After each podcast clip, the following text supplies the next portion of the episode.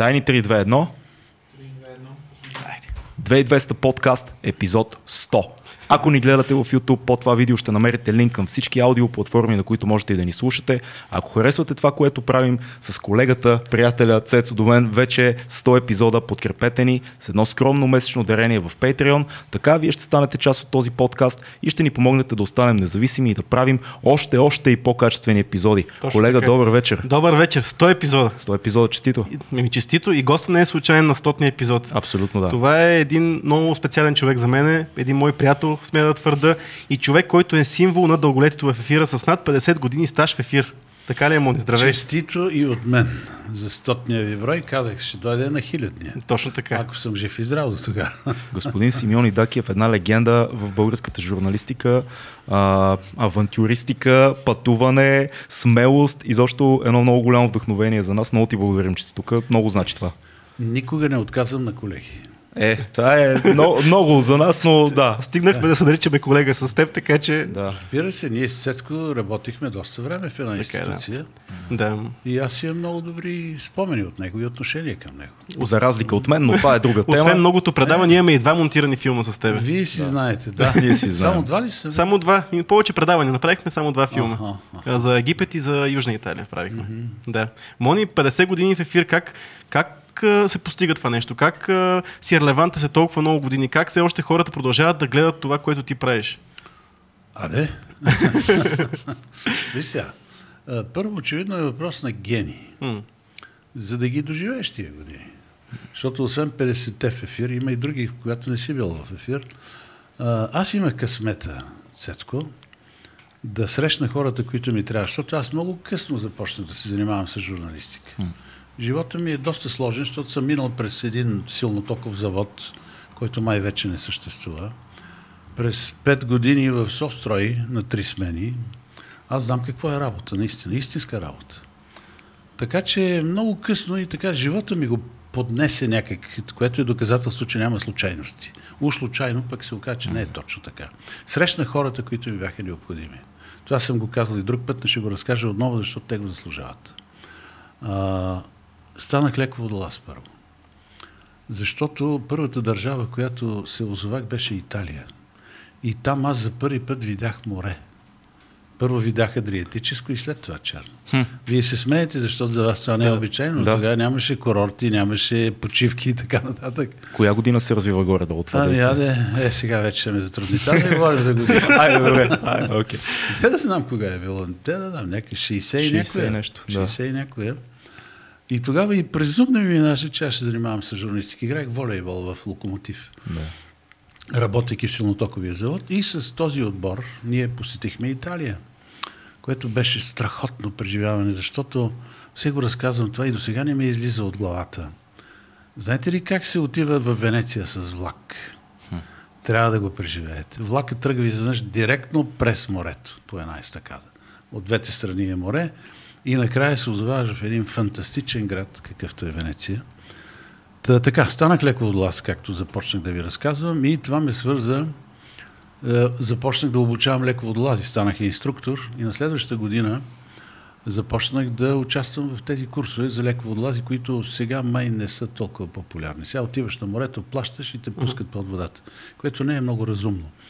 И така, запознах се с хора, един от тях работеше в радиото. Радиото играе огромна роля в моя живот. Понеже винаги съм обичал много да чета, тогава бяхме луди по американската литература. Тогава за първи път прочетох Стайнбек е, и кой ли още не. И често си говорихме за литература с този човек, с който станахме приятели. И той един ден вика, «Бе, що не ми станеш един струтик в радиото? Викам, аз и журналистика. Беше ми толкова странно. Аз съм електричар. С А това то, се той е чул гласа, вероятно, много бързо и... Не, смешното е друго, по-нататък и той вика, сега няма те допуснат веднага до микрофон, сигурно ще пратят на курсове така, за дикция. И, но казва, иди се яви, имаше курсове за допускане до, не курсове, ми изпити всъщност, за допускане до микрофон. Сега, извинявайте за това, което ще кажа, сега всеки хваща микрофона и е факт. готов. Доказателството е пред теб. вие не сте доказа, вие сте на добро доказателство. Вече може да имаш и говорни проблеми, но ти си журналист. Което не е лошо също. И така, и се качих аз в едно студио, което не помня кое беше в радиото. Изчетох там някакъв материал и след малко за мое смайване се оказа, че ме допуска до микрофон. Защото гласа ми бил, Да. Да. тогава чух това, радиофоничен. За първи път чух тая фраза. И така потръгна. След това апетита идва сядането, той почна да ме праща тук-там на разни събития. Ходех по пресконференции, нагоре-надолу, пише кратки материали. След което този човек отиде на работа в е, БТ тогава, българска телевизия, нямаше БНТ. И създаде рубрика Море. И понеже сме водолази, започнах да участвам в е, пътуванията на екипа, който снимаше по крайбрежието един прекрасен сериал, който яд ме е, че не го продължават. Казваше се Последите на потъналите кораби. Защото малко хора знаят колко потънали кораби има по българското крайбрежие. И което е по-интересно, всеки от тях е една, една драма. Е, кораба е потънал, което значи, че е имало викове с, с, с ракети и така нататък. От близките села хората са тичали да помагат, както често казвам, други да грабят, значи, каквото е възможно от този кораб. Но както и да е, това е една интересна история. И ние снимахме тези кораби отгоре. На сушата имаше хора, колеги, оператори, които а, снимаха свидетели, които са останали от тия събития. Помните ли как стана, какво стана? Аз и моя приятел Боби Сирийски, който беше подводен оператор, слизахме и снимахме тези кораби на дъното. Интересно преживяване много. Но две години след това, моят приятел Боби Сирийски, когато чакахме да дойде на морето, се оказа, че не пристига. Защото беше катастрофирал много тежко в тогавашна Югославия, едва оцеля. И се оказа, че няма кой да снима. И същия този човек каза, виж, кой няма кой да снима. Други водолази тук няма. И така аз за първи път снимах под вода. Заснех 40 минути. Веднага ще ви кажа, това беше на маслен нос. Там има един потънал френски кораб, казва се Жак Фресине. Тези кадри се оказаха добри, защото ме понаучиха на брега. Кой е грешка от паралакс и така нататък, как се зарежда камерата. Да. И това беше за редакцията на Димитър Зекиев, един страхотен журналист, другия човек, когато непременно трябва да спомена там. Един нестандартен журналист и човек. Материалът се оказа добър, около 40 минути беше. Гледаха го и той вика, трябва да те назначи в телевизията. И така потръгнаха нещата. Виждате ли как се навързаха, без да съм ги очаквал аз. Да. И така започнах аз едва ли не като подводен оператор да работя в телевизията, след което, разбира се, разбрах, че тази работа не е толкова проста. Завърших българска филология, защото преди това следвах е, инженерство, от което се отказах, стана ми скучно. И после започнах да пътувам с екипи тук-там, докато накрая, след едно голямо преживяване, каквото беше плаването с Тивия, с Дончо Юлия Папазови, която ние докарахме Тивия от Полша, където тя беше произведена, до България. Едно много трудно плаване, 3 месеца и нещо. През зимата върнахме се на 10 декември, мисля, при минус 10 на градуса беше температурата на въздуха. Както и да е. И така, както ви казах, апетита идва сядането, след това реших да усложня този вариант и така нататък. И така 120 държави и много години, през които аз се научих, надявам се да снимам по-добре, да разказвам по-добре, което е сега ще трябва да докажа. Това, това е много хубаво, че споменаваш това, че започна като оператор, имаш толкова много филми, които ти си само оператор на тях. А всъщност Да, това, което е твоята линия в път, пътешествията, Над 400 са цецко някъде. Да. Да. Може да са станали и 500. Не знам, не съм ги броил, защото нека ви призная нещо, имам един страх. И затова, когато ме питат, а и аз самия викаме, трябва да си купя една-две големи географски карти и да нанеса на тях всичките си пътувания. Обаче ме е страх. Имам чувство, че ако го направиш, ще спра да пътувам. Ще решиш, че е достатъчно вече. Да. а може и обратния ефект да се окаже, че много, много, неща, много държави не си Може посетил. да те хване Ама яд, не че... съм, аз знам Да. кои съм посетил. Да, да, да. О, има още, разбира се. И не съм малко. Пазиш ли си паспортите, между другото? Не, не, Не. не можеше. Не можеше. На времето, за да тръгнеш, трябваше да имаш служебен паспорт. Да. За излизане в чужбина. Оставяш там личния, когато се върнеш, ти взимат служебния и ти връщат личния. Това е друга тема, доста неприятна, но както и да е. Стана. Това нещо, което ти започваш да правиш, един човек, една камера, за тези години, за този период е просто немислимо. Никой не го е правил това. В момента да. живеем в една ера, в която има много влогъри, интернет позволява хората да. Да. направят това, но за тогава Ти си абсолютен Това революционер. е, това е хубав въпрос, ще ти кажа защо. И ако можете, гледайте един филм, който военният телевизионен канал направи. А, да, това е, ще ви кажа, о, това е вече видеокамера, това е Да. много Много по-късен етап. А, ще ви кажа нещо много интересно. Значи, м, тогава, на мен и през не ми минаваше, че го правя, но полека-лека, както ви казах, апетита идва сядането. Но големия проблем беше, че а, аз не знаех къде отивам. И военния канал направи един филм, който се казва 40 години по-късно. Ако ви падне, аз мога и да ви дам част от него, ама го нямам тук. Може да пуснете нещичко. И а, колегите там направиха следното откритие, че National Geographic, Discovery Channel и така нататък тръгват 85-та година. Аз 80-та година прекусих съвсем сам с една нива и с една камера цяла Латинска Америка, от Мексико до Аржентина, което си беше, уверявам ви, много сериозно приключение, което се осложняваше от това, че аз не знаех къде отивам. Тоест, страните ги знаех, А езика? но не знаех какво ме чака там. Езика беше, слава Богу, испански, което аз научих. Там Да. навсякъде можеш да вървиш с испански език прекрасно. Даже английския на много места изобщо не ти помагаше тогава. Каква, Сега- беше, каква беше камерата, когато за първи път Камерата замина? беше е, канон, който тежеше 12 кг. Вътре събираше една ролка 30 метрова, Това колко е като което минути? като времетраене е 2 минути и половина. След което трябва да я смени. Да. Защото тая камера, която виждате тук, А, много напред вече. 2-3 часа спокойно можех да Това е снимам. с VHS касетка. Чудесно пише звук. Почти не и трябва осветление и въобще се родих. Погледнете, тя е половин килограм. Да. Аз тогава мъкнах освен тая камера, която беше доста голяма. Не такова нещо. Но пак портативна, де. Другите бяха още по-големи. А кол- колко лента беше взел с тебе? Колко... А, мисля, че беше 13 500 метра материал. 13 км. Пълен багажник на нивата с ролки. Пъл- пълна нива. Четири кашона, Да. а, в които вътре ги бях разредил на по 30 метрови касети, защото иначе не можеше да, да, да влезат в камерата. Но тогава ме плашиха с друго и имаха основание, че на доста граници са доста несъвършени тези е, скенери и колеги се бяха върнали от щатите, например, с материал, който беше с вал. Мгм. Не става за използване.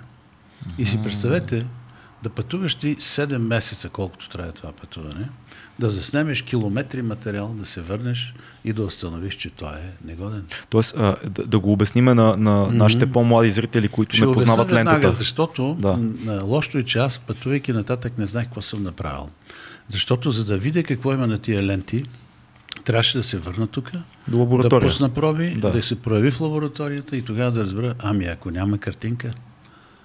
И между другото имаше доста такива неприятни случаи, защото са ми разказвали колеги някъде в Африка или в Азия. Митничара казва, какво е това? Ти му кажеш филмане, той я да вида и почва да И я отваря. Да, и осветява. И Реално. осветява. Да.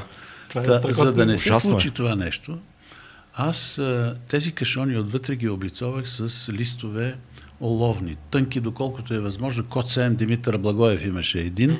Отидох там и ми разтеглиха, но колкото и да го тегля, това е олово. Значи всеки кашон тежеше по а, 25 кг, аз носех 4. да. Тази ли е? Това, да, това трябва да е канона. канона. Не, малко е деформирана, да, това, това трябва да е. Снимката малко Да. сме разтеглили, но, но това Да, е. да, да, а това ли е нивата? Това е Отстрани. втората ни. А това е втората нива.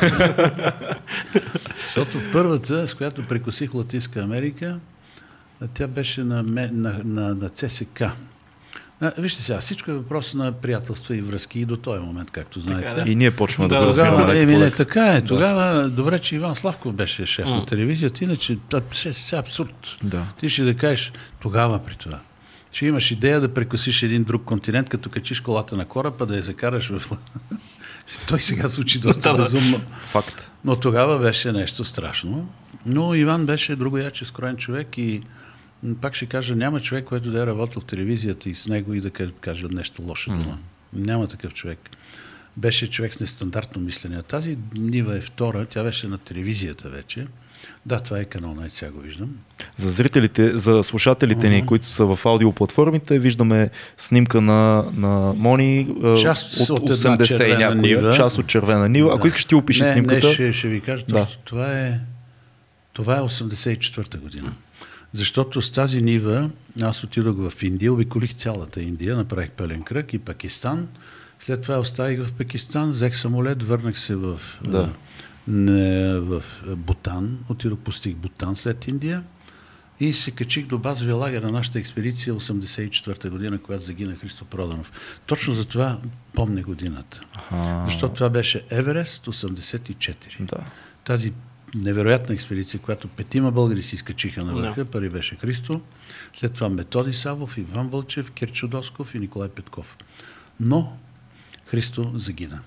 И аз бях там на базовия лагер, когато той береше душа. И просто го чувахме как той от минута на минута си отива, как замръзва все повече и повече. Някъде там. С него беше он, онзи Това култов беше. запис, в който чувахме всички тогава не заспивай, да, не заспивай. култовия Това запис беше... е на, на един алпинист, казва Да. се Кънчо Долапчиев от Пловдив, който каже, Христо, ти си голям мъж, Да. не заспивай, не заспивай, не заспивай. Този запис дори, значи аз съм роден а, сигурно на 87-ма, когато съм го слушал късно сте 10, роден. де- де- 10 години, Забавили сме се. 10 години по-късно си спомням още, че в медиите а, всяка година излизаше този запис, когато дойде време за споменаване аз на също- Христо аз Проданов. направих един репортаж тогава, Да. който нарекох Петни към покрива на света, защото това е покрива на света наистина. А, качих се до базовия лагер, който е на 5300-5400 метра, без аклиматизация обаче. Да. Значи оказах се доста здрав, защото там се умира от високопланинска болест, но аз го издяних доста добре. И е, беше интересно това, ще ви го разкажа Да. набързо, защото Да, да, да. когато отидох там в Катманду, ми казаха, трябва да идеш, първо трябва да си наемеш шерпа, не можеш да носиш нагоре тия килограми. Колкото и малко да са, 12 кила, ама горе в планината става много страшно. И м, там съществуваше, вероятно и сега съществува Шерпа кооператив, се казваше, който тогава го оглавяваше един англичанин, Майкъл Чени. И човек отива там и дава заявка, че му трябва човек от Лукла, която е на около 2800-3000 метра от морска височина, до там се лети с самолет и оттам стръгва пеш нагоре. И му казах на Майкъл Чени, какво смятам да правя. Той вика, да, трябват ви 12 дни, за да се качите до базовия лагер. Така. А викам, как бе, аз нямам толкова време, аз имам 10 дни, трябва да се върна в Катманду. Той не, ще умрете. Защото и ми направи е, такава, на една карта, каза сега, първия ден се качвате, еди къде си. Слизате обратно да спите по-наниско. Втория ден още по-нависоко, пак спите по-ниско. Това е за така, аклиматизация. Аклиматизация. 12 дни, но аз нямах време, както ви казах. И викаме ми, добре, ще видим. Взех си една бутилка непалски ром и чай, разбира. Та чай се сервира навсякъде, Да. там, между другото. И тръгнах. Викам, ще видя. Пушех тогава, между другото. И много сериозен сигнал. Когато запалиш цигара, аха, когато за това би трябвало да е Катманду и нята пола. Пете, а, не, не е нята пола. Катманду е, не, виждам, че е Катманду, ама не, е- има една прочута е, пагода, която се казва Нята Пола, ама тя е на пет нива. Тази е на Е, сега ще я намерим и нея след малко. Добре, както и да е. И това е по-късно е правена тази снимка, както и да е. И така, и аз се качих за пет дни, като сутрин запаля цигара, бе ослажда ми се с чая, малко ром, непалски и така. Ден на ден нагоре, качих се догоре, но когато, абе, трудно се качва човек, диша се трудно, особено над 4000 метра. Аз наскоро бях в Тибет, между другото, и пак се качих на 5.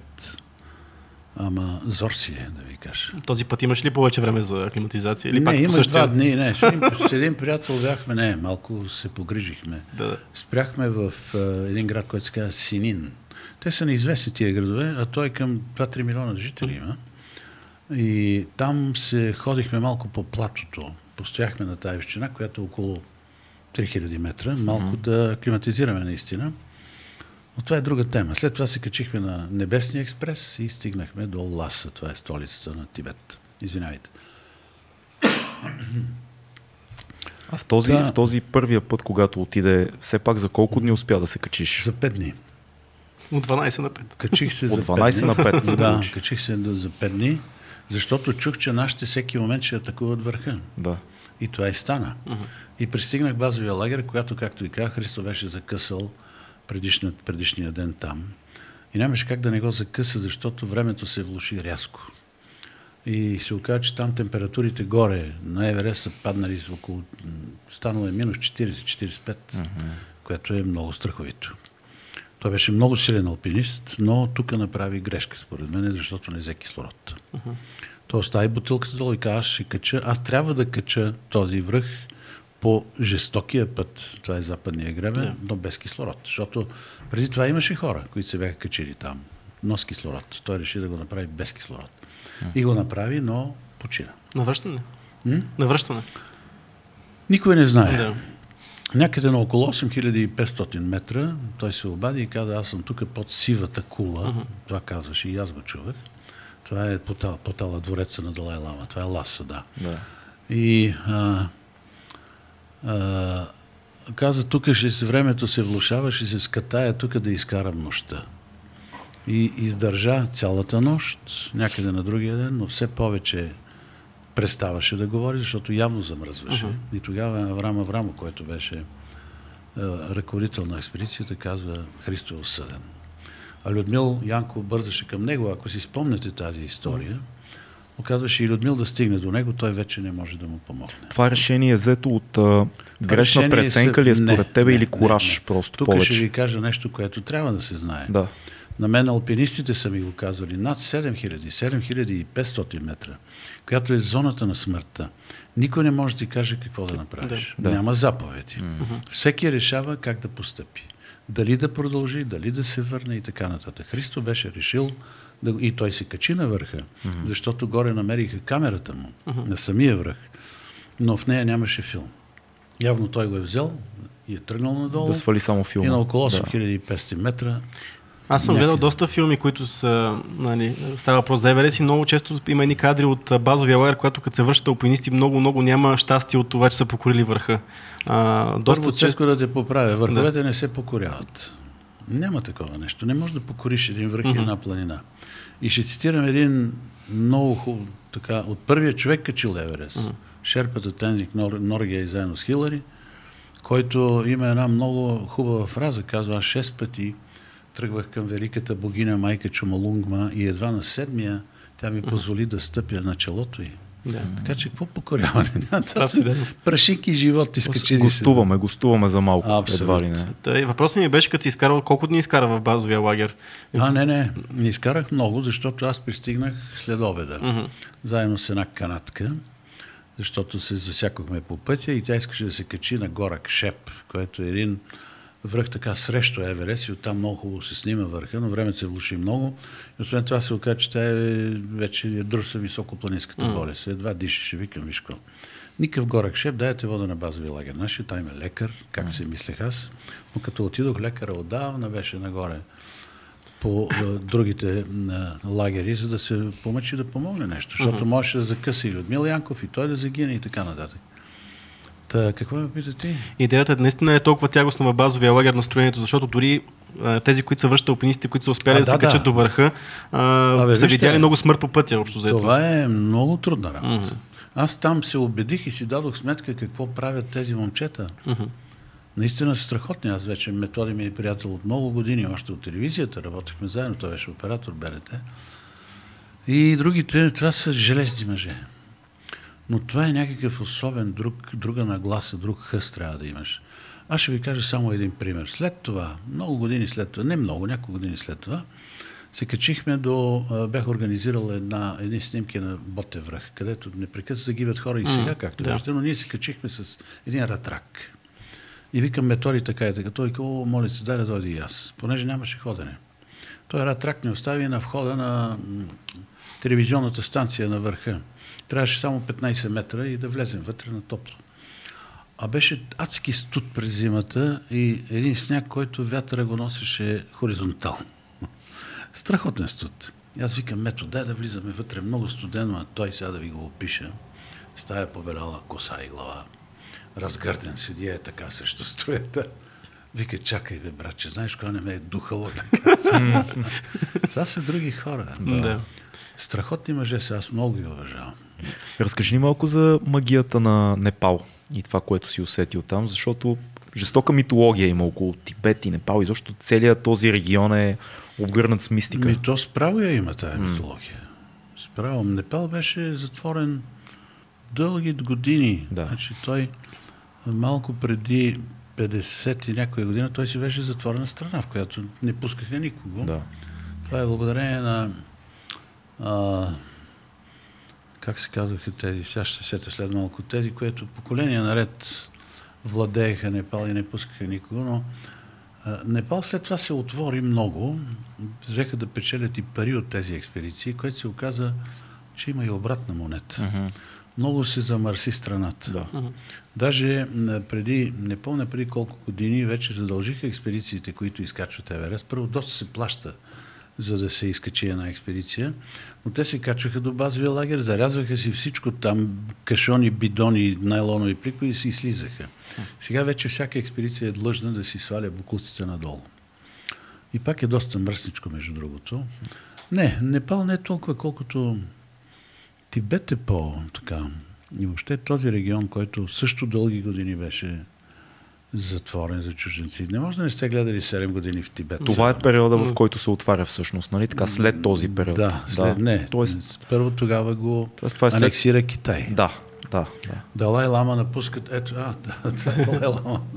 Това си, Това съм аз. Това да, си ти и доста, Далай Лама. Доста по-слабичък от тогава, защото Да. пуших много. ти си първия гост студиото ни, който се е виждал с Далай Лама, само да кажем. А, има и М- други. Най-вероятно и последния ще в нашото студио. В нашото не, студио не, тук. Не, е така, не. Ако поканите един човек като професор Александър Илиев, той е многократно се... Аз го познавам, между другото, Да. професор Сашо Илиев. Да, Сашо той е е- много интересен. Сашо е голяма работа. Да. Ето него трябва да го разпитате за Тибет, за Николай Рорих Да. и така, за самия Далай Лама, с който той се е виждал много пъти. Какво си казахте тук с Далай Лама? Ами, Пита ли го някоя тайна? аз исках, не, аз исках интервю с него. Това, е- това е в Индия. Това не е в, в Китай или в Тибет. Да. А, това е, а той аз- бяга реално. Когато и... аз обикалях с тая нива, за която стана дума Червената Индия, а, в Индия ние имахме е, културен център. И него го ръководеше една прекрасна жена, е, Евгения Камова се казваше. Тя е майка на този Камов, който беше депутат, Николай Камов и така нататък. Но тя върши една страхотна работа за България. А, беше много популярна и България беше много популярна покрай нея, защото контактуваше с хора от а, висшия интелектуален елит на Индия, а такъв има в Индия. И тя ми каза, вика, знаете ли, че тук ще пристигне Далай Лама, искате ли интервю от него? Викам, господи, аз се моля за такова нещо. Далай Лама не беше сниман. Това е по време на, на бягството му всъщност от не, не, не, не, много след това. Да. Това е 84-та година, Да, когато окей, аз бях окей. там, а той 59-та година напусна. да, той всъщност като влизат китайците, тогава Да. бяга реално. да, Да. бяга, защото може би да. да. Както и да е. И а, викам, разбира се, тя направи постъпки и казаха да. И се дигнах аз. Това е един много важен момент за мене. Отидох в този хотел, чаках го известно време, той се появи. Тук ги няма тия неща, за съжаление. Аз носех един шал ката. да. Това е много важно за този край, да подариш на човека, който уважаваш шал. Аз също получих шал ката от него. Да, ето това са шалове ката. Да. Да. Жълтия и бе, да, жълтия. Аз май му подарих бял тогава. Такъв намерих там. И с едно страхопочитание му зададох въпроси за света, за хората. И той е човек се оказа един толкова земен човек, който много простичко обясни колко е важно ние да общуваме помежду си. Да. Колко е важно и държавите да бъдат добри помежду си. Не, ще ви кажа нещо друго. И е, така, направих аз това интервю, заснех го. Това съм го разказал и друг път, но ще го разкажа uh-huh. пак, защото е интересно и се връщам. тук. Сега го разказваш за следващото поколение, според мен. Добре. Да. хубаво. А, и се връщам тук. Тогава имаше така наречените програмни наблюдатели. Това бяха цензорите в телевизията. Да, да. Ти правиш предаването, обаче отиваш на ОТК, което е добре, защото от една страна го гледат как то е, е направено от техническа гледна точка, но другия беше програмния наблюдател, Да. който слуша там какво говориш ти и какво говорят хората. И го гледа една жена беше. И вика, виж какво, той е поп. Е много дълъг. Ще трябва да го съкратиш. И сега седнах да обяснявам, че той не е поп, а е освен а, духовен и държавен глава на Тибет и така нататък и така нататък. Тя не ме интересува. Какъв е дълъг и ще го съкратиш, ако искаш предаването ти да види екран. Mm. Аз се преборих с нея, да. Отидох по-нагоре и там ми казаха, че той не е поп, а всъщност е един много важен човек. Така че аз съм първият човек направил интервю, был първият български журналист от БНТ, който направи интервю с Далай Лама и аз се фукам с това сега. Гордея се. Разбира се. С... И аз съм направил интервю, аз се фукам. Да, факт. А тази святост усеща ли се или... Да. Усе... Като но, физическо за нас той е един, един свят човек, да. но за, за тибетците той е жив бог. Да, аз, аз затова теб те питам, защото Определено. ти си го гледал като журналист и като човек, но и да. знаеш историята му. Да. Сигурно има много специфична тях, е, харизма. Сега, сега като бях в Тибет, да. значи колко години след от 59, аз преди две години бях там всъщност. Кое е било това? И 19-та. 19 18 19 Да, да. И бях в Потала. Това е, е този е, храм, който показахте вие, но сега да. това е един музей. Mm-hmm. Качих се, влязах вътре, тук, там е разрешено да се влиза, но общо взето не на много места. А, но там наистина се гледа на него като на божество. Значи това е изумителен храм. Вече не мога да си спомня точно размерите му, например, 150 на 140 метра височина, забравих колко беше, 100 кусор. Да. Той е комплекс от, от помещения вътре. Една забавна история ще ви кажа. Той е доста високо също. Над 3500 метра и някъде. Не повече. И сега качвам се аз нагоре и дишам доста тежко, защото mm. пък и не съм вече млад. И като се качих горе, ни посрещна един, някакъв беше там, вика, «Е, колко годишни сте? Вика, тук знаете ли, че в Тибет, между другото, когато подадеш молба да го посетиш, пише, ако сте над 65 години, а, и имате високо кръвно налягане, по-добре не посещавайте Тибет. Аз ги имам и двете. и стажи и кръвно. да. И като се качих там, той вика, а тук се изкачи един човек, който беше на 91 години. Викам с кислород ли? Той вика, не. Викаме, хубаво, аз ще почакам да ги стана 92-3 и пак ще дойда да му подобра рекорда. та така, та другото да. място, което посетих, беше Норболинка. Okay. Това е лятната резиденция някога на Далай Лама, която и сега също е музей. Никъде няма негов портрет обаче. И аз попитах как сега. 14-ти Далай Лама. Това е заради отношенията му с Китай, разбира се, защото той влезе в така нареченото правителство в изгнание да. на Тибет в изгнание. След това се отказа от него. Истината е, че той отдавна вече ратува само за културна автономия на Тибет. Тибет не може да се върне вече в това, което е било.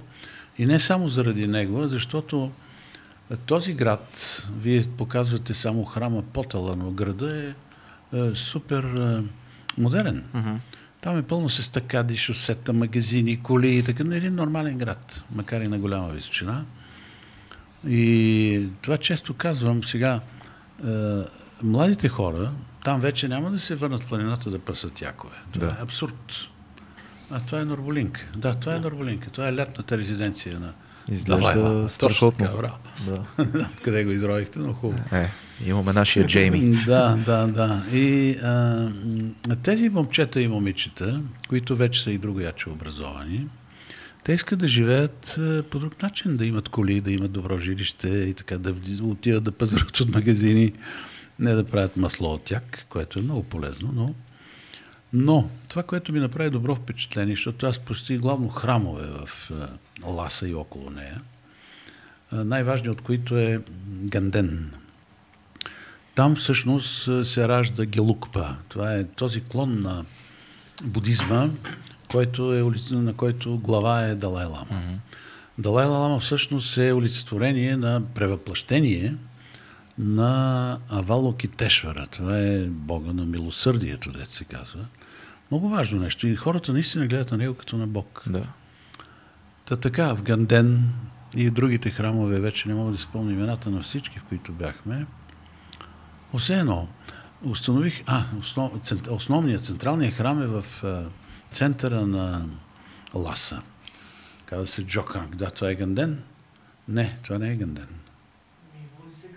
Ганден ли е? Възможно, е. аз не го е виждам много. Да, Ганден. Mm.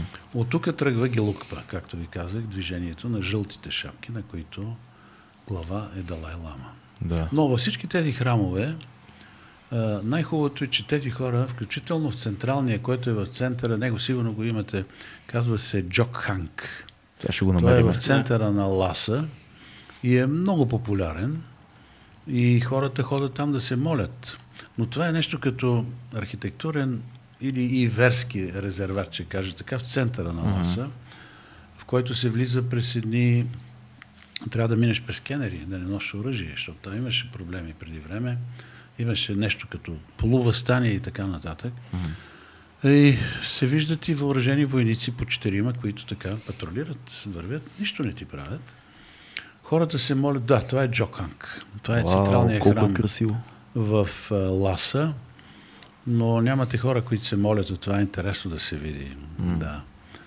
Та, хората си се молят, посещават храмовете и се молят свободно. Не само това.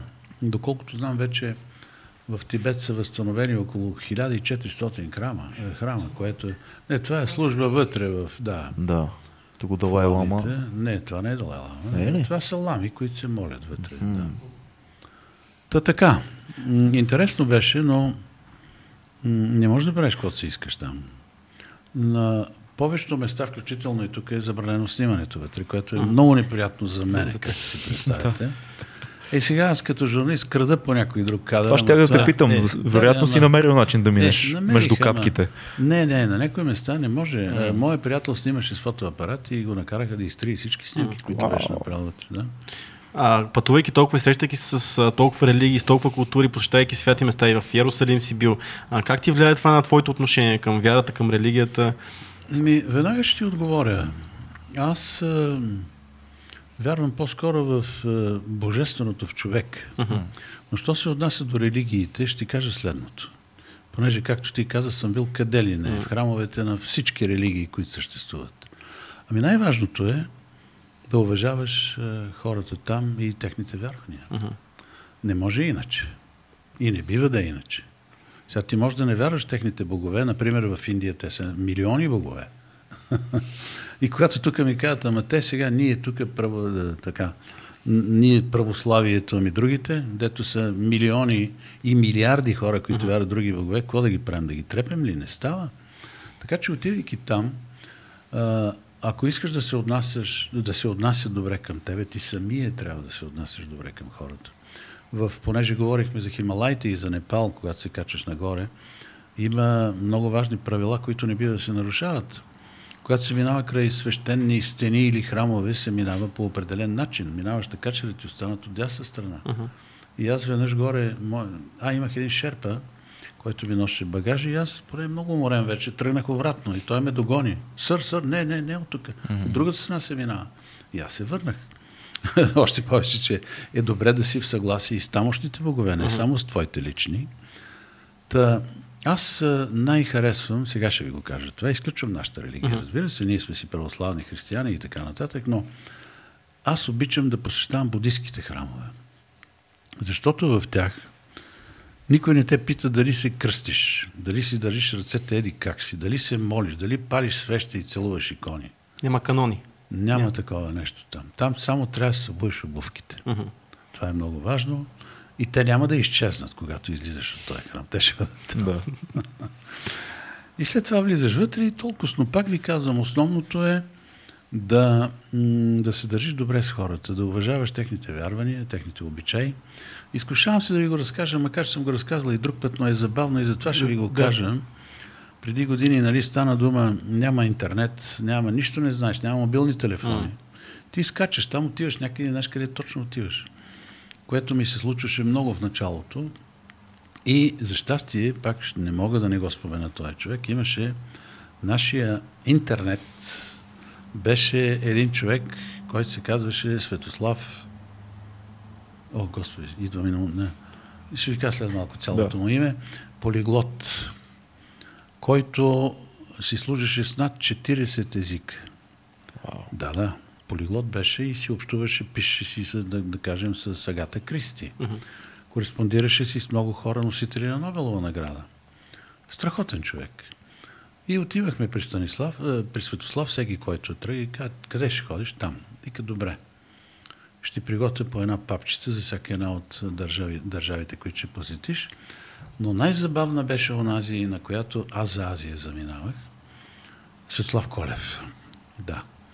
Запомнете, това име много е важно. И е, ми направи една папчица, на която отгоре пише Азиатски протокол.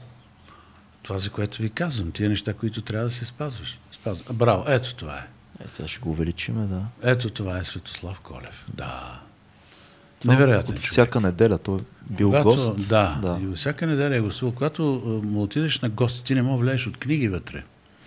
Всичко, и гардероби, и шкафове, всичко беше натрупано и претрупано с книги. Това е Светослав Колев.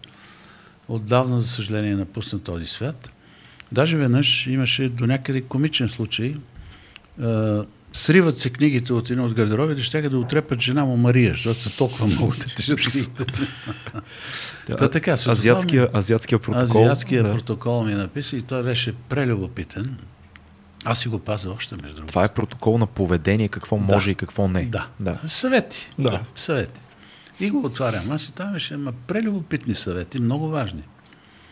А, например, пишеше, когато Идакиев сяда и срещу него има хора, подметките му в никакъв случай не бива да сочат към тях. Това в някои от държавите се счита за изключително обидно. И трябва да ви кажа, че непрекъснато се сещам сега като седна в метрото и когато се изтъпани някой млад човек и си дигне крака на коляното и го насочил към другите ми, то наистина е неуважение дало да го взема. Освен това някой може да се изцапа от неговата подметка. Ма как така? Какво си е разпиштолил там, както? Ама, Така ли? Но не ми е удобно, казва, момче, това не се прави. Абе, Безкрай- и, абе, и, имаш право да го кажеш и ти специално, според мен. Да. да, и се дразна, ама не мога да му го кажа, защото в Да, най-добрия да. случай се скараме с него, което... Ме ми е много интересно да говорим за среща с други култури. Ме ми е много Ама интересно. не, това е така. Да. Това е така. Много ми е интересно как трябва да се държиш като си в Папуа Нова Гвинея. Мен, примерно, това ми е много любопитно място, Ще ти където... кажа, доколкото аз знам.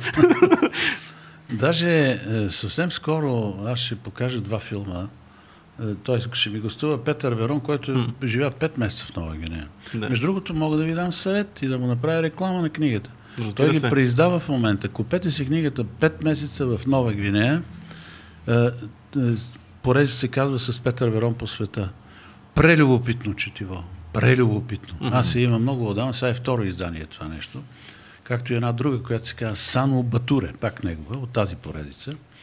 Също безкрайно любопитна. Той е много, много интересен човек и голям учен. Ето ги. Ето тия двете. Ето това е. Първата е Папа Нова Гвинея, втората е Сано Батуре, което означава здравей европеец. Може чрез тебе да го излъжеме него да ни гостува също. Ето, той може да ви говори часове наред, ще намери и време. Поканете го, да. Кажете Да. му. Кажете му, че аз съм препоръчал да го поканите. Изумителен разказвач. А за папа, аз мога да ви кажа някои Да, неща, да, да. и Аз бях там, но той каквото може да, Да, ви аз- разкаже, просто той говори Pidgin English. Това е езика, който се е най-популярен там и трябва да го знаеш, ако искаш да станеш жител на страната. Но това е, бе, ние къде отиваме? Ние ще се отплеснем по 14 000 теми. Та къде бяхме за сега? За Папа Нова Гвинея. Добре, хайде, папа Нова Гинея. Ти какво, ти там- какво видя там? Да. Аз бях там много малко, за съжаление. Но а, буквално няколко дни ходих само до средното течение на река Сепик. Но там наистина трябва до някъде да, да, да си служиш с а, Pidgin English, който има само около 2000 думи, които са крайно малко, за да изразиш всичко на този свят и, и е много смешен до някъде за нас, защото това са преиначени, и то германците са го измислили, преиначени главно английски думи и корени на английски думи. Ще ви дам няколко примера. Закуска там се произнася така. Кай-кай е храна. да. Кай-кай белонг моник. Значи храна, която принадлежи на сутринта. Забравих как беше а, трева на главата. Това е коса. Да. А, когато искат да кажат, а, че са ходили дълго, казват ай гол, гол, гол, гол, гол. Като кажа пет пъти, значи много, Значи много, много е много, е дълго. Ай, лук, лук, лук, лук. Един човек, Та не казва, един човек няма да казвам кой. За Папуа по-добре е да ви разказва той. Да, да, добре. Защото той беше много забавен. А, скоро си говорихме с него и вика, а, там за да получиш име, човек трябва да отиде някъде при друго племе, като срещне човека да го пита как му е името, след което да го убие, да му отреже главата и носейки я към селото да си повтаря името, за да не Да. го забрави. Вау. Е, това, разбира се, е много забавно. Да, Те- има тези красиви хора. снимки. Да. Тези воинствени хора, като гледам. А, той каза, че са много добри хора, но той живя 5 месеца там в състава на една британска експедиция и разказваше, вика, ние там често казваме, ти ял ли си хора? Пита носачите. И той каза, не, не, аз не съм. Е, той е. Ама ето. Другия сигурно също казва и за него, така че. Е, ти си бил доста дълго време в а, Южна Америка и това е, доколкото знам, Това е първата, моя регион, първата дестинация, която покоряваш по някакъв Нищо начин. не покорявам, но, но тя ме покори. Да. Да, разкажи ни Тя малко за, покори, за този период. Аз съм ходил много пъти там. М, Първия път, когато отиде. И първият път е това, за което ти говоря. да. 40 години по-късно се казва филма. Да. Цеско, гледай го. Ще е интересно, защото те ме хванаха колегите от военния канал. Отидохме в моята каштурка, където аз имам в провинцията. И аз разказах за това пътуване, за перипетиите му. Как тръгнах от тук с един кубински кораб, качих колата на кораб, плавахме през океана, той се щупи кораба по средата, защото беше стар румънски кораб. А, така. И те го ремонтираха на място. Спука се ризата на цилиндъра, а те са, цилиндрите са по 2 тона там. Но те смениха ризата и да. продължихме към Куба. Пристигнахме в Куба, оттам аз много неща не знаех, наистина не знаех, че няма кораби, на които да я кача и да я закарам на континент. М. Та накрая намерих един гръцки кораб, който се съгласи да я качи, но я закара не веднага в Мексико, където аз исках да отида, а мина през Штатите и оттам я докара до Мексико. Колата не беше застрахована, много голям риск поех тогава, но тя благополучно пристигна в Мексико. Аз взех самолет и от Мексико вече викам, сега тръгваме надолу. Да, ама не, както казваше Петко Бочаров, защото Гватемала отказа да ми даде виза. А Гватемала, това е Мачо Пикчо. Да. А Гватемала, това е една от най-популярните места в света, ама вече не е толкова, да. Така, не, то е изумително да го видиш. Изумително, наистина. Решаваш да тръгнеш надолу. И така, Гватемала отказа да ми даде виза. Така. Тогава пак качих колата на кораб, да я заобиколя. Аз със самолет, но това струва много пари. Аз имах малко пари. И тогава го закъсах и с парите някъде по средата в Панама. И към 15 дни ядох само едни бананчета малки такива. Имаше такива по две на ден. Трябваше, това беше, нямах пари наистина. Защото половината пари бях превел в нашето посолство в Колумбия, в Богота. И така, от страна в страна, накрая долу на Панама се наложи отново да кача колата на кораб, защото през а, провлака Дариан и сега няма път. Да. Не може да минеш кола. И я зак- закараха в Буенавентура, в Колумбия. Аз пак самолет до Богота, оттам слязах Буенавентура и колата дойде.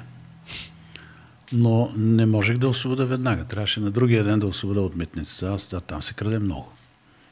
И аз две шишета уиски на пазачите. Там викам, момчета, ето тук, нали? Се погрижите за Да. колата. И те казаха, си сеньор, но е проблема. Не. Отивам на другия ден, колата е ограбена. Статива го няма вътре и още много други неща, но филмовия материал и камерите, аз разбира се, ги нося със себе си. Не са в колата. Да, оставя да, да, да, да. Добре, Южна Америка по това време е един толкова кървав. А, Ами имаше много преврати, Да, да, взето, но това, Много е което аз страшно често там. разказвам, добре е да не знаеш някои неща. Mm-hmm. Незнанието е велика сила, защото не те е страх. това е контраинтуитивно малко. Човек иска да е подготвен, да знае да е изчел всичко Не, не, преди да отиде не, Не, някъде. ама какво да изчетеш, то нямаше То литература. няма информация, да. Няма. Това беше големия проблем. Аз, например, не знаех, че в Перу съществува групировката Сендеро Луминосо. Сигурно сте чували Не, за нея. аз не съм. Сендеро Луминосо е крайно лява маоистка организация, Окей. Която е, седалището й беше в Аякучо, това е високо в планината горе, но те воюваха с е, правителствените войски, но най-много загиваха цивилни хора. Към 70 хиляди души са загубили живота си от Сендеро Луминосо, но аз не знаех, че ги има. И късно през нощта си пердаша аз по панамериканската магистрала. Да, да. това е. Там ли е Гусман по средата? Той е един доста възрастен човек. Той е техен основател. Е, има един по-възрастен, който е тук Ами, в центъра. може Може, би е. Той, но да го снимката видя. е много лошо Както качество, да е. но поне, поне си ги представяме. Да, да, това са тези юнаци, Млади момчета са. които първо стрелят и после отиват да видят кого са убили. Да. Но за щастие не ми се случи тях. така. Да, той трябва да е. Да. Ето този Амибел господин. Гусман. Да, той, той, той, той. Та така. И така, аз благополучно обаче пристигнах в Лима. Но се оплаших след две години и не толкова аз, кол- колкото и пак бях Тоест с тези, с тези юнаци среща не си имал. Не, слава Богу. Слава Е, Богу. ако- Но, но на нямаше да среща с сигурност. Нямаше да срещна с вас. Да. Да. Ами, и, да. Не, исках да ви кажа, че две години след това аз наистина се оплаших, защото, или три, не помня, пак съм в Перу и тръгваме с едно супер модерно Волво да отидем горе на север, не помня къде отидохме, не помня в момента, там, както и да е, бяхме на север, защото аз е, пътувах с една човек, който работеше за АДЕ, една могъща соцорганизация, която ме финансира и първия път ми даде пари. Аз станах приятел с генералния директор, защото се видяхме в е, Еквадор. И той вика, бе, ти какъв човек си, ти си луд, бе, как сам ще пътуваш с тая кола, ще пресичаш Колумбия, защото и Колумбия пресякох сам, която... м, С не, както и да е. Тогава се приятелихме с него, както и да е. И та човек от неговите хора, аз пътувах с него, за да мога да снимам по пътя. А там след 5 часа Панамерикана умира. Вече никой не пътува по нея. А ние защо стана така? А, на връщане от там, всъщност по средата качихме един полицейски шеф някакъв, капитано Бланко, още го помня. И той вика, бе, къде стая кола? Леле и камера имате? Вие сигурно и пари имате. Ще, ще ви убият, бе, ще ви ограбят. Това като ти го каже полицейския шеф, не е Да. добре. И той, викам, добре, що не ги... А вика, нямаме пари за коли, нямаме достатъчно позната за болка история. Както и да е, и е, той слезе, а ние продължихме с този човек на Болгар. Няма Ще се значение. сет, Да, да. Не, вече не го знам дали съществува. И тая кола по едно време къх, къх, къх, къх, къх и в най-лошия участък угасна. И той вика край. Това ми се е случило и друг път. Сигурно е електронното запалване, край. Не, сега не мога да мръднем от тук, сега сигурно ще дойдат, че ни убият. Чакай, викам, бе, още не е станал. А, да, и викам, дай сега, слезте я да е седна аз на тая. Супер модерно Волво, аз нищо не мога да направя. Но го опитах така малко и то как, как, как, как, как, как. Той го е задавил, изглежда някак си, не знам как стана. И опитах няколко пъти и тя колебливо запали, ама така колебание. Как, как, как, как, как. И полека, лека с малко газ, дигнах оборотите и полека, полека, полека, полека, та до Лима. Се прибрахме Ехе. благополучно, да. Не се знае видя ли, как, какво е можело да стане, ако бяхте ден останали. Той е закара в сервис. Да. Се оказа, че на тая кола няма нищо. Вика, нищо няма на колата. как нищо не угасна вчера? Вау. Та, тогава се изплаших и аз, защото вече представете си картинката. Едно огромно слънце, което слиза в океана, пълно мъртвило. Никой от никъде, ни коли минава, нито нищо и тая кола не ще завърши. А, Преди... Слава Богу, всичко завърши добре. преди няколко епизода на гости ни беше Георги Милков и той даде неговото определение за Видях това. ония ден. Да. Ония ден се видяхме с него във вънния канал. Той даде неговото определение за разликата между туриста и пътешественика. Какво е твоето... Как ти би определил тази разлика между туриста и пътешественика? Аз първо ще кажа, че пътешественици няма. Лично аз съм човек, който пътува си върши работа. Да. Аз съм журналист човек. И, но непрекъснато протестирате, а, вие като... Или пътешественик, но, викам, стига с това пътешественик. Всичко е открито на този свят отдавна. Да. Аз разбира се, правя открития, но ги правя за себе си, Да, да, защото да. аз не съм ги знаел. Което и вие. Нали, Светът е много интересен, хора срещаш интересни, научаваш нови неща и така. Та, за мен пътешественици няма. Да. Е, има хора като, които с така по-екстремно живеят, но аз ако нямам работа и не, не, не искам да, да снимам филм, едва ли бих.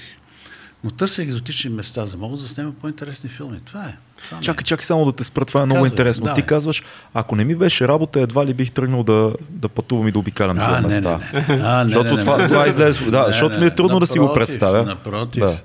Бих искал, непрекъснато го казвам, няма как да стане. С мен да пътува оператор. Който да снима, кой снима по-добре от мене, защото аз не съм завършил това нещо. Един режисьор, Те да се грижат за снимките, пък да се да и си пишат текстовете. Е, това би било идеално. Е, няма как да стане, да. защото е много скъпо. Една от причините, една от причините, защото са две, да стана един баш един автомобил, една камера, е тая. Много по-ефтино пътуваш сам.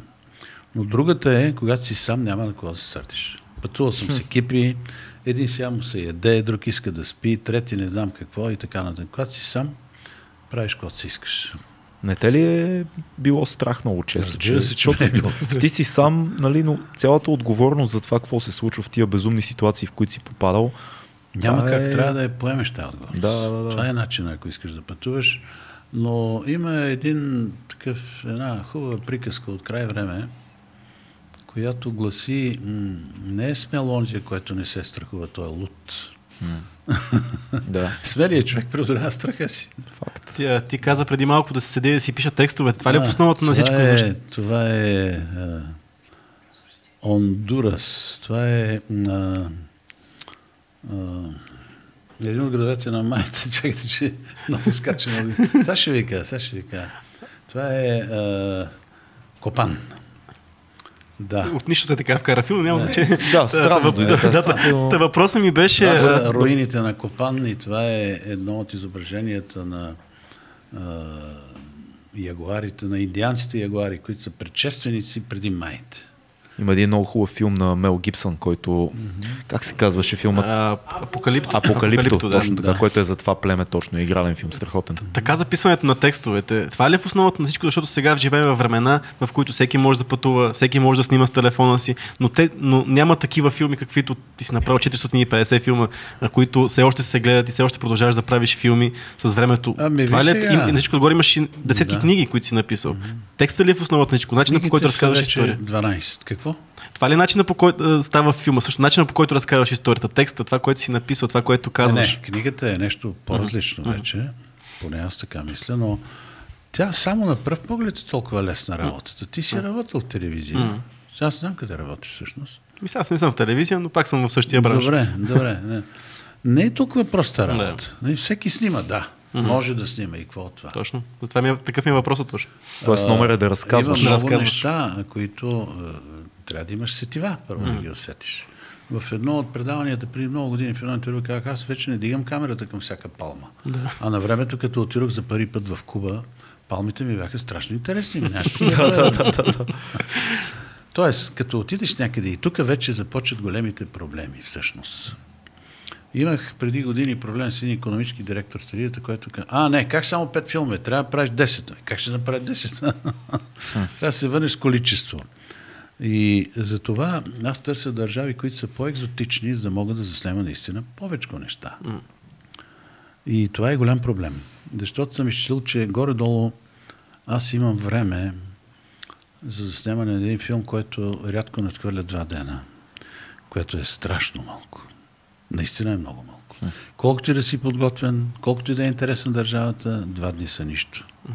И сега наскоро гледах един филм на BBC за този фантастичен човек, мой предшественик, Дейвид Атенбър. Да. Ами, аз бях на Галапагос и направих филм за Галапагос. Бях три дена. Гледах филма, който те направиха за Галапагос. Майко ми. А те са били цял екип тогава. Бяха го заснели на 3D. Да, да, да. Те пътуваха, имаха кораб на разположение, имаха хеликоптер, операторите бяха няколко души, Да. снимаха и под вода на 3D. е, как ще стане този номер? Не знам колко време са живели там. Но аз имах три дена. Каквото е открадна толкова. Филма не е лош. Не е лош. Казва се Омагиосените острови, но какво от това? Аз прекрасно знам какво може да стане. И сега, все пак, филма не е лош, защото намерих нещичко, което да разкажа. Например, за съдбата на самотния Джордж. Чували ли сте? Да. Аз Последната костнурка от вида си. да. Която наскоро мисля, че наскоро си отиде, мисля. Е, Преди няколко години две-три почина, години. аз го снимах самотния Джордж. Самотният Джордж, просто за него няма женска. Той е последният мъжки индивид от този вид. После оказа обаче, че от един от островите там, Пинта, костенурките имали родство някакво генетично Обаче той не прояви сексуален интерес и се гътна и умря много млад, на 82-3 години си отиде. Да не стига, че няма за него женска, ми той е претенциозен на всичкото го. отгоре се оказа. Ма той виж какъв е красавец. Това ли е? Не, има, има си характер, да. да, горкия ми, виж колко е тъжен, личи му. Личи му. Горкия Джордж. А как, как избираш наистина какво да разкажеш? Как, а, как идва този момент, в който си казваш от всичко тук в този Ще чужд ти свят, за мен като зрител света е чужд, когато отидеш ти в Да, него. да. Но ти избираш парченцата. И така е. Е, Не е много лесна работа, Да. защото сега е малко по-лесно, защото го има интернет. Да. Ти ще ходиш на Галапагос и от чак, чак, чак, да отваряш, четеш. Проверяваш. правиш. Така. Да. По-рано нямаше обаче. И е, до някъде все пак някаква подготовка трябва да имаш. Ето Светослав Колев или от тук от там нещичко събираш. Но се дигаш и отиваш там. И се оказа, че някои от нещата, които ти си чел, просто ги няма. И се разминаваш с тях. Разчиташ и на случайна находка, като на самотния Джордж. А това беше случайна находка. Иви. Случайно, като отидох там, какъв е той само? Ами Костенурката. Къде е, бе, е там? Ти го снимаш. Тоест контакта с Тоест хората. трябва да разчиташ и на, и на находки на място. Да. И след това, целият този материал трябва така да го организираш, че на хората, които гледат филма, да им е интересно. да, да ги водиш. Е, да. Да. А, си, Иска, иска се известно умение. вероятно, Известно- вероятно. Известно умение. Вероятно е доста повече, отколкото си представяме, но а, предполагам, че много голяма, голямо значение има общуването с хората на място. Да. Дай ни на нас, като едни такива млади подкастери, няма да ни нарека журналисти, защото Да. ще обидим колегите журналисти, защото не сме, но дай ни някакви Напротив съвети. сте. Как, как, Задавате въпроси. и, да, и, и, и това. И това. А, как скъсяваш дистанция? Как успяваш да, да, да се разбереш с някой, който от другия край на света? Ще И... се върна към това, което казах по-рано. Да. Много е важно как се отнасяш към хората. Вие имате директна връзка ли? Имате в момента зрители и слушатели? Не, не. Не, в момента. Ага, а не, само питам. Не, не, няма лошо Понякога да е имаме. така. Няма Понякога. лошо да е така. Та, а, много е важно как се държиш с хората. То веднага си личи. Ако си високомерен, ако ги гледаш лошо, ако не ги уважаваш, това се чувства и се разбира веднага. Да. Е, не всичко става. Понякога могат и да ти искаш като от някъде. Така, айде. И са ме гонили. Много, много искаме сега да обикаляме навсякъде, да видиме света, но много хора всъщност чартаните туристи сега така наречените, като видят някъде ефтин полет и отиват а, да видят нещо ново, но много от нас не са видяли малка част от България. Аз знам, че ти си много проповядваш много цялата ти идея да благодаря се... за този въпрос. Той е много важен mm-hmm. въпрос. Ти, е, ма не само, не само България, ние околните, съседните да. държави не ги познаваме. Една Гърция, да, ходим на море. Ама идете в Сърбия, знаете ли какви хубави места има? Или в Босна и Херцеговина, колко интересно. Ти имаш, една, имаш книга за Черна гора и за Харватска, които mm-hmm. Ако са- хората, ако ги прочитат Те тези са книги, малки, те са малки книжчици. Ако ги прочитат, ще искат да отидат там. Не, още много, Да. много има за гледане и за писане, и за снимане. Но пак ще кажа, трябва да имаш сетива да го усетиш и това истински да те интересува. Мгм. Хората разбират. Те наистина разбират. И си приказват с тебе, когато видиш това, наистина те интересува. Е, да ти кажа, България е, България е хем е голяма тема, хем е и голяма болка, защото полека-лека ние много удачно и бастисваме природата. Особено това изсичане на горите. Това е нещо кошмарно. Ами гледайте какво стана с този буклук по Искара и не е само по Искара. Където и да отидете, в която и да било рекичка е пълна с гуми, с изхвърлени буклуци. Това е безумие. Ако аз имам някаква власт, аз бих слагал чудовищни глоби на такива хора. Ама той няма как да видиш. Той излиза през нощта и хвърля гумата в реката. Изкушавам се да ви разкажа няколко неща от Съединените щати в това отношение, от Калифорния, Да. например. Където аз имах късмета няколко пъти да бъда и снимахме филм и така нататък. А, глобата за една огарка, да не говорим за Сингапур, Мгм. и така трябва да бъде. За една огарка, за едно хвърлено листче хартия е 1000 долара глобата. И ще ви кажа нещо, което е забавно, но е истина. Аз го изживях. В щата Орегон има една планина, казва се Маунт Шаста. И ние снимахме там. Снимахме разни неща, както и да е. И много високо в планината, където можеше да се отиде с кола, там почва една пътека към езерото Хелан. И вече снимахме, каквото правихме, снимахме. Аз ще ви разкажа за двама земляци, които видях там. Но подсетете ме за него и гледам аз една, една голяма табела. И чета и не мога да повярвам. Ето какво пише на нея. На вниманието на катерачите. Уведомяваме ви, че туалетната на езерото Хелън е затворена. Моля, пакетирайте вашите фекалии и ги донесете тук да ги свалите където трябва. Културна работа. А, на пръв поглед, значи, това е...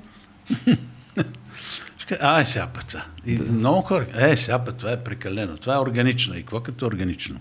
Не можеш да дрискаш навсякъде, както кучетата. Факт. Минете по улиците, едни хубави млади момичета, с едни кучета до тях. И кучета, трас, Подминават. Си продължава. Ми. Още един такъв е, пример ще ви дам. Снимахме в Калифорния един филм, все едно. И живеехме в къща на един българин.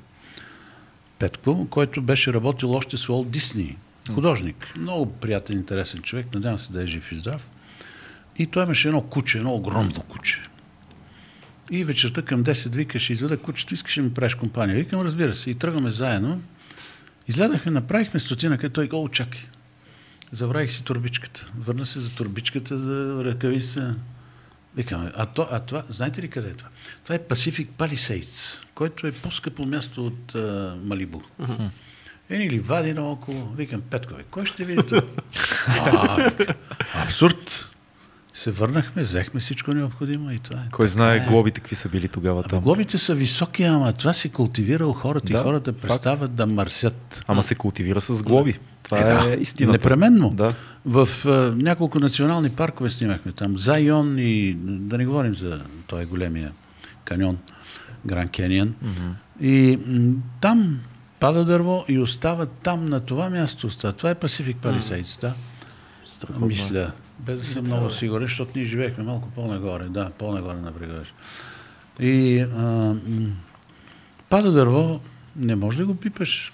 Влизаш в този национален парк, искаш да си направиш барбекю. Да, няма проблем. Но трябва да запалиш огън на това място, което е за тази цел. Да паркираш там, където трябва. Но дървата трябва да си ги купиш отвънка. Продават се на входа. Купуваш си цепениците, отиваш, правиш си барбекюто.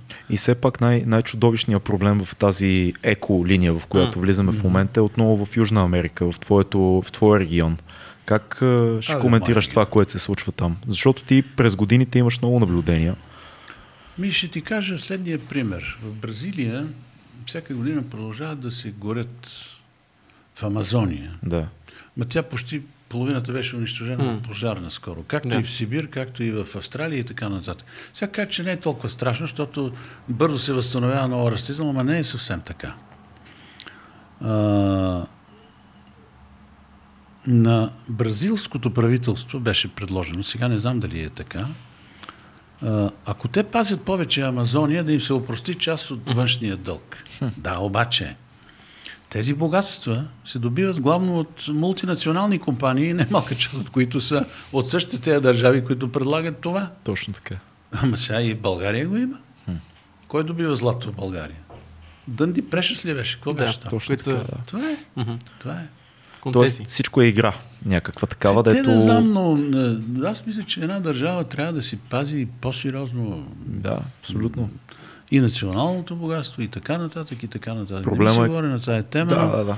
Разбирам. Тъжно е. Тъжно е. Тъжно е. Тъжно е много. Ние имаме една рубрика, която правим в края на всеки подкаст, която се казва книга, филм, събитие. Малко я видоизменяме. Нека, нека само да. Да. обясним, защото ще ни линчуват в коментарите Да. отново. Да, да. Обикновенно нашите а, гостувания Да. са по-дълги. Отдолу, ако не кажем, че ти в момента малко бързаш, понеже имаш ангажименти, затова е само около час гостуването, ще ни е унищожат в? Ще ни унищожат. Свикнали са, свикнали са. Хората Не, не, са свикнали, да.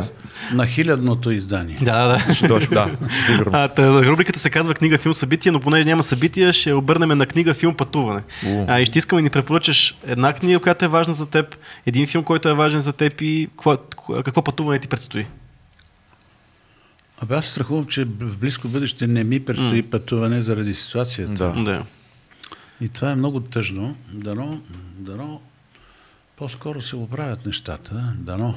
Макар, че света пламна наистина. Тогава може да го направим книга, филм, държава. Така. Една книга, един филм и една държава. Ти ще избереш случката и държавата от миналото. Дай да почнем с една книга, която да ни препоръчаш. Аз мога да ви препоръчам десетки книги. Не знам дали... А, сега, издателството Вакон Мгм. издава много хубави книги. Не защото две от моите са издадени там. И последната ми буквално беше издадена там, която се казва от Олим до Тибет. Но м- те издават великолепни неща. Трябва да кажа, че за мен беше откритие Иво Иванов. Да. Ако не сте го чели, Аз съм учил. непременно си купете кривата на щастието. Mm-hmm. Защото тя е една... Аз бях доста скептичен. Викаме сега спортен Спорт, аз, да. Това е невероятна литература, това, което прави това момче. Не, той не е момче вече, но все едно това е една приказна книга, аз много я обичам. Много Да. я обичам. Така че ето ви една книга. Супер. Един филм. Може да е игрален, може да е документален. Не, не, филми, не знам. Да, един игрален, това ще е по-интересно за мен. Не знам, не знам. Не, трябва да помисля малко. Много. А, мен малко ми е скръбно, между другото, защото ги няма големите филми от, от времето на, на, моето, на моето време на класиката. Великите френски актьори и филми, например. Аз скоро се сетих и бръкнах малко в YouTube да потърся нещо от Фернандел, например. Да. Или Светата година с Жан Габен. Много ги обичам тия хора.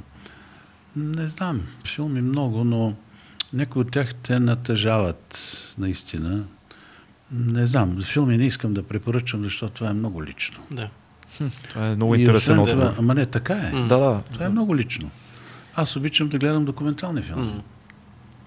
Далече не е всичко, защото нека да кажа нещо, което лично мене ме наскърбява.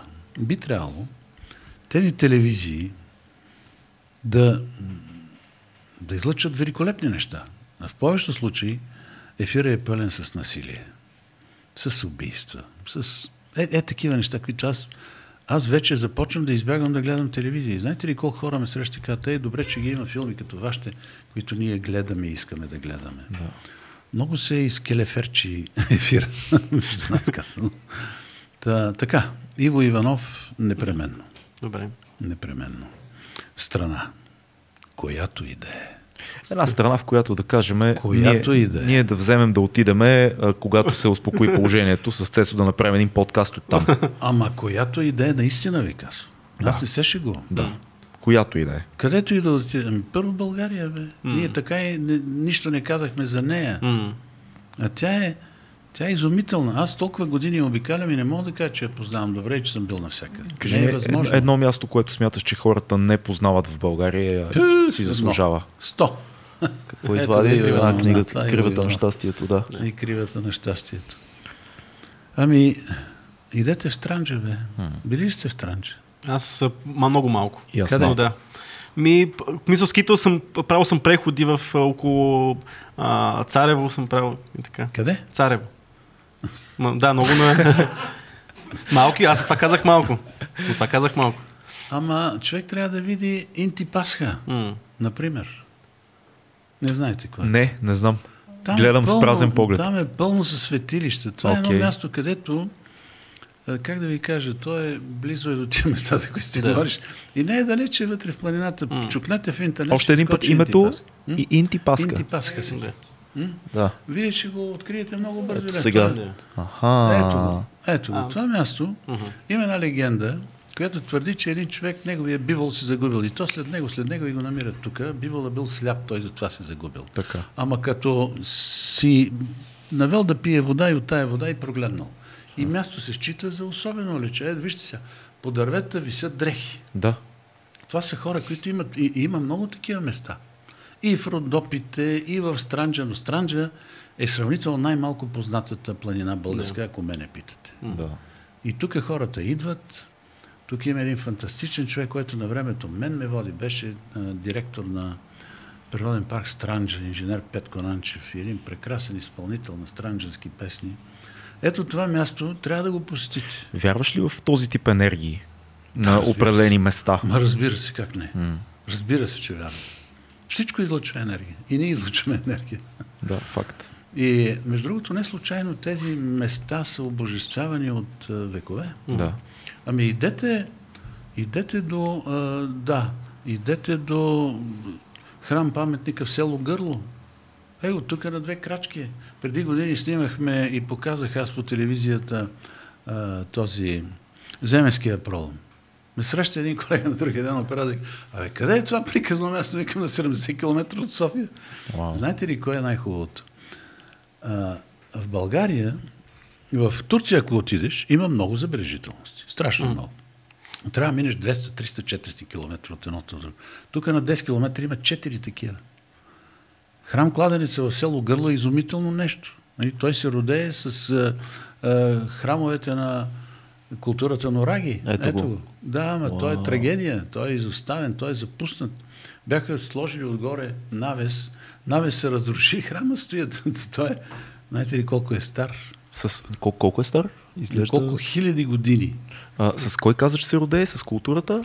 Нораги. Нораги. Кои са норагите? Норагите са не точно култура. Мгм. Това са едни много интересни строения в на остров Сардиния. Аха. Има такива м, кладенци, които се предполага, че са били не нещо, как ами телескопи. На дъното е имало езеро, т.е. вода, която е служила като рефлектор, който древните са гледали там звезди и така нататък. И така нататък. Това е страхотно. Да, ето от, от... Да, ето, я, я, я напишете, не, сега ще ви кажа какво да напишете. Баромини. Баромини. Я да видим баромини. Да. Там е, е, това е в сняг. Аз искам да ги видим по възможност.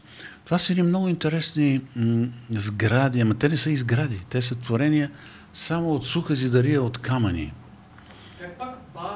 Барумини. Баруми. Барумини, да. Там е едно от големите средища на норагите, което аз също съм снимал. И сега кажете, кажете, че света не е интересен и България. Страшно интересен. Да, всъщност повечето хора си мислят, че за да видиш нещо впечатляващо, трябва да отидеш на другия край на Не, света. не, не, а, а това, което казваш в Странче, момента Две е крачки. Не е само странче. Да. Където и да отидеш. На две крачки Където и, да половина. отидеш. Където Да. и да отидеш. То е хубаво да отиде човек на море, ама що път да не мръдне малко и вътрешността на странче. Със сигурност. Ще оставим май задачата за баромините Да, на, за на зрителите, следващия не може да я намери.